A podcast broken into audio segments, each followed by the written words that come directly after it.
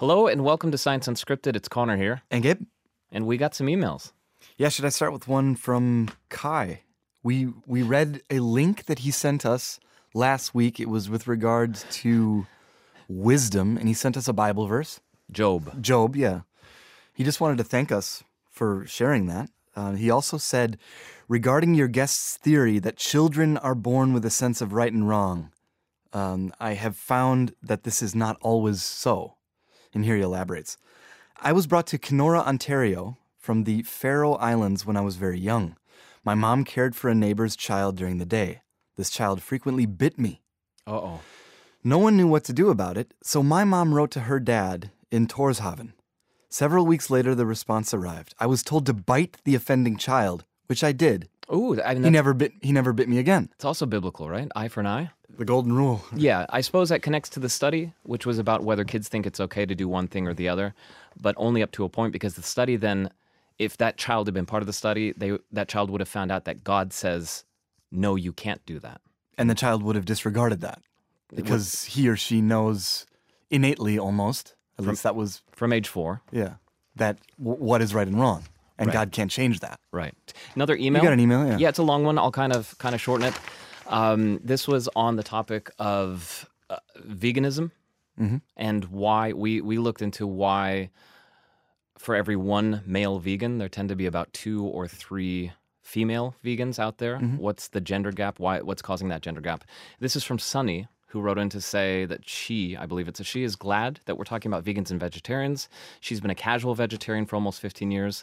Um, and she says it's kind of funny to that that one of the questions in there was about if my partner were to suddenly go vegetarian or vegan, would I find him or her or would I find them less attractive? And Polish people, men and women, said yes, less attractive if they were to do that. And Significantly, right? Twenty nine percent or twenty six percent, somewhere in there. 25 in mind, but it was significant. And Yeah. she flips the script and says, uh, from her perspective, it's the opposite. If she's with someone, they're both vegetarian, and then the partner starts eating more meat, that's not, that's less attractive. And then she continues with that thought to say, you know, where is the study on, um, on that kind of disgust? Because from her perspective, watching someone eat meat elicits feelings of disgust. And the thing is, Sonny, I found it. A lot of times people write into us, and, and I don't, there is no study. There's a study on this When was this conducted? 2022 Frontiers in Nutrition, and it's called The Relationship Between Meat Disgust and Meat Avoidance, oh, a chicken and egg problem. So, what was the chicken and egg problem? It was is it that vegetarians, because they became vegetarians or vegans, is it because of that that they're disgusted by it? Or were they more naturally inclined to be disgusted by meat and hence they wandered toward vegetarianism and veganism? What'd you find out? They took 40 people. Yeah. These 40 people did veganuary and not perfectly. Sometimes they lapsed, ate a little meat. And uh, what they found out was with these 40 people, going vegan for January, mostly vegan, was predictive of increase in meat disgust afterwards. So they did a before and after comparison after they were more disgusted by people who eat meat? yes. Okay. or or meat itself the whole the whole process thing, yeah. i've heard anecdotes from other people that kind of corroborate this but that is something that happens as a result of going vegan or vegetarian. Right. and sticking to that topic we got tons of emails tons of youtube comments as well. Uh, one of my least favorite why are you people spreading so many lies? I thought dw had some integrity but this is just sad. People feel really strongly about food. If you want to go to our youtube channel it's dw podcasts on youtube. You can see how i replied to that long sequence of comments. Yeah, you did a lot of replying. Good well with with links to studies. I mean, you are what you eat, right? So, so you are possibly know, criticizing people by even mentioning the vegan diet, well i criticizing their desire to eat meat. Yeah, we tried to. We tried to. I we tried hard to say, look, we're you and I are not vegan, Gabe. I we just we uh, we saw this No. at, at lunch just now. We're not vegetarian, and so we're not promoting lifestyle. But you should be aware of the fact that you benefit from other people doing this, uh, whether it's the climate or even animal wel- welfare, etc.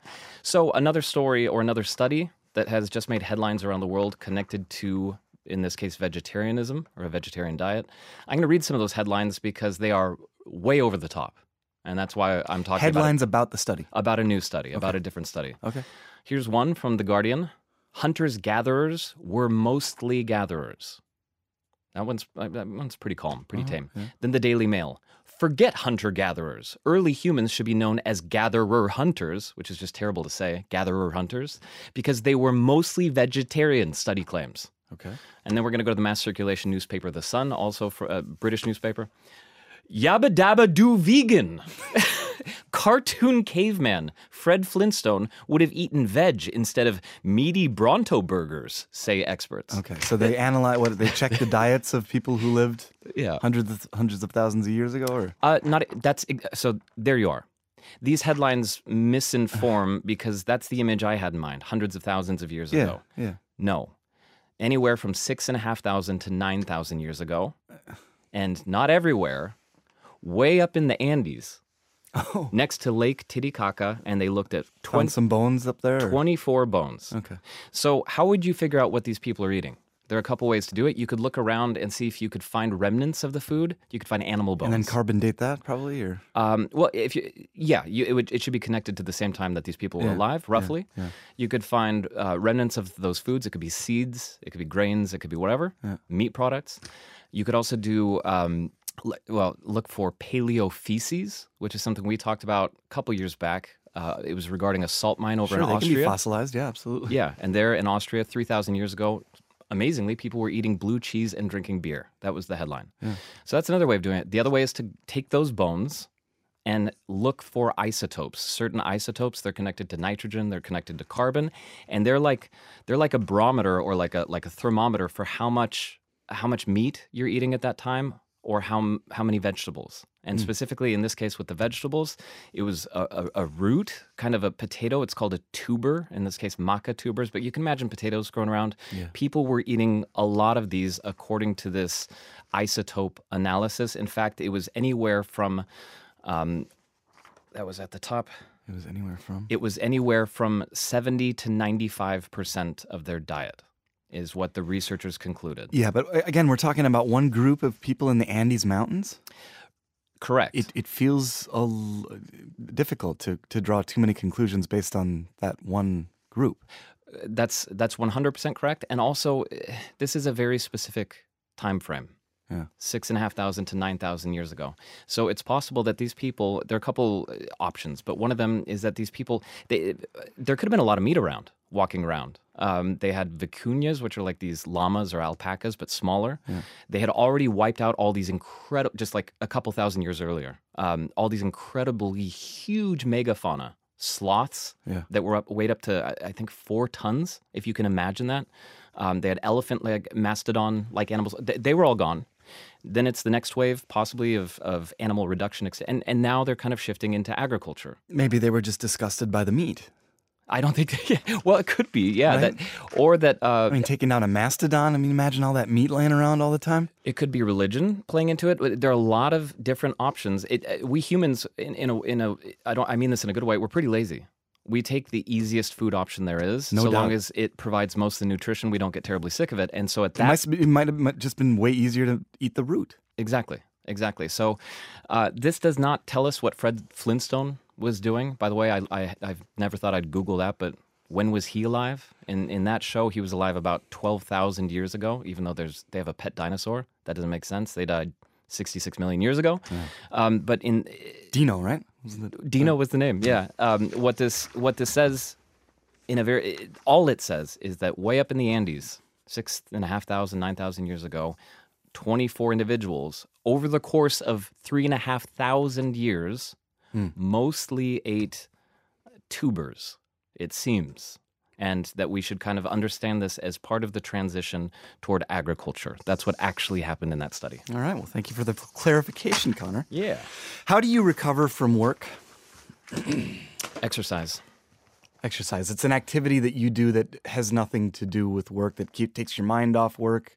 Once you're done with it, you feel a sense of mastery and psychological detachment. And the next morning, if you were to write in your diary about how you felt, you would feel recovered because of what you did. Yeah, so long as it wasn't too strenuous. Like if mm. I really push myself to the limit, then I might be like, man, I'm gassed and now I have to go back to work. Mm. But yeah, mostly. This was a study on how to recover from work using a very specific activity video games.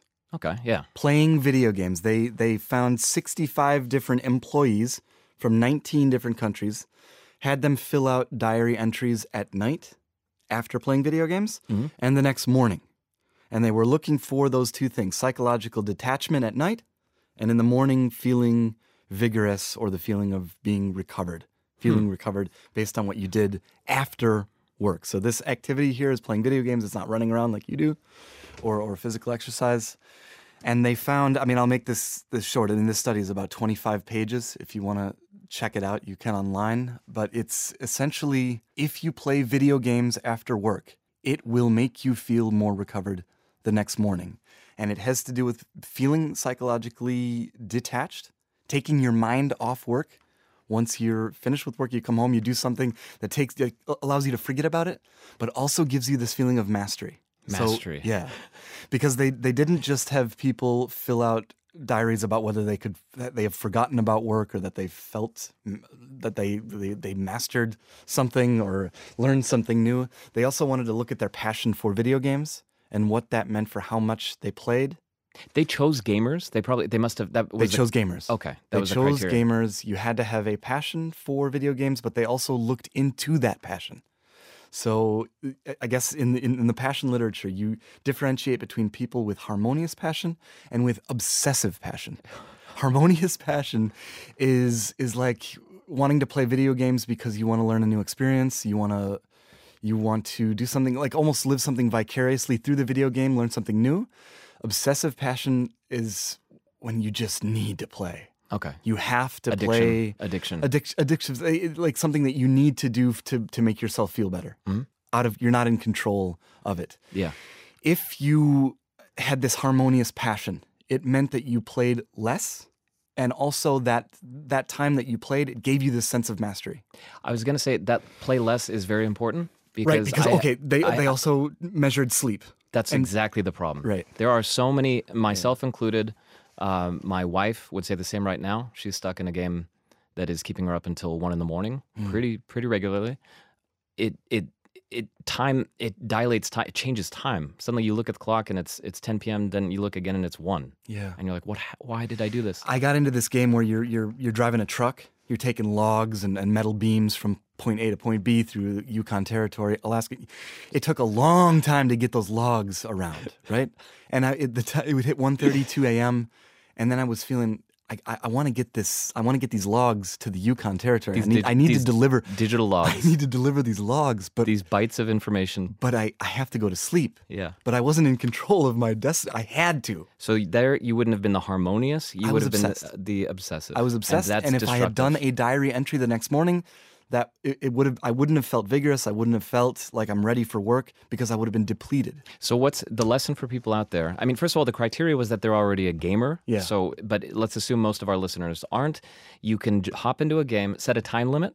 Not don't set a time limit because it's based on what you want. But if you notice that the video game that you're playing that you're not doing it to learn something new and and to to have fun with it, but you have to play it, then don't do it.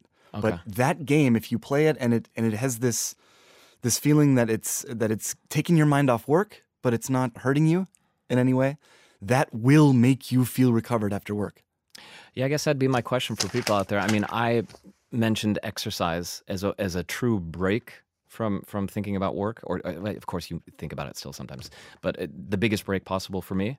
And here we have video games. And what else? What else do you suggest? It is healthy and important to get those thoughts out of your head once you leave the job. I yoga. I, I, I've I've done that. I'm not not much, but uh, I've, I know for sure that from this from the study they mentioned that yoga and mindfulness meditation. Those are things that that allow you to train yourself to take your mind off work. Oh, see that. If you go that'd be great. running, yeah, those thoughts can still linger in your head while you're running. You know yeah, what I mean? yeah, they can percolate. Yeah. Anything to say on these studies or any others? We've got a great email about uh, from a guy whose calves are cramping in the night. We're not going to read it now, but just know, Derek, that um, I don't know why, but I'm with you on that one. That happens to me, and I want to find the answer to help you, but also to help me. So that one is restless leg syndrome, no, no, no. You No? wake you wake up in the night and you've got a, a cramp in your calf. Cramp in the calf. That's what he's got. I've I get that once in a while. I don't know Anybody else out there with a cramp in the calf? Yeah, what what is going on? Yeah. SU at dw.com. Science Unscripted.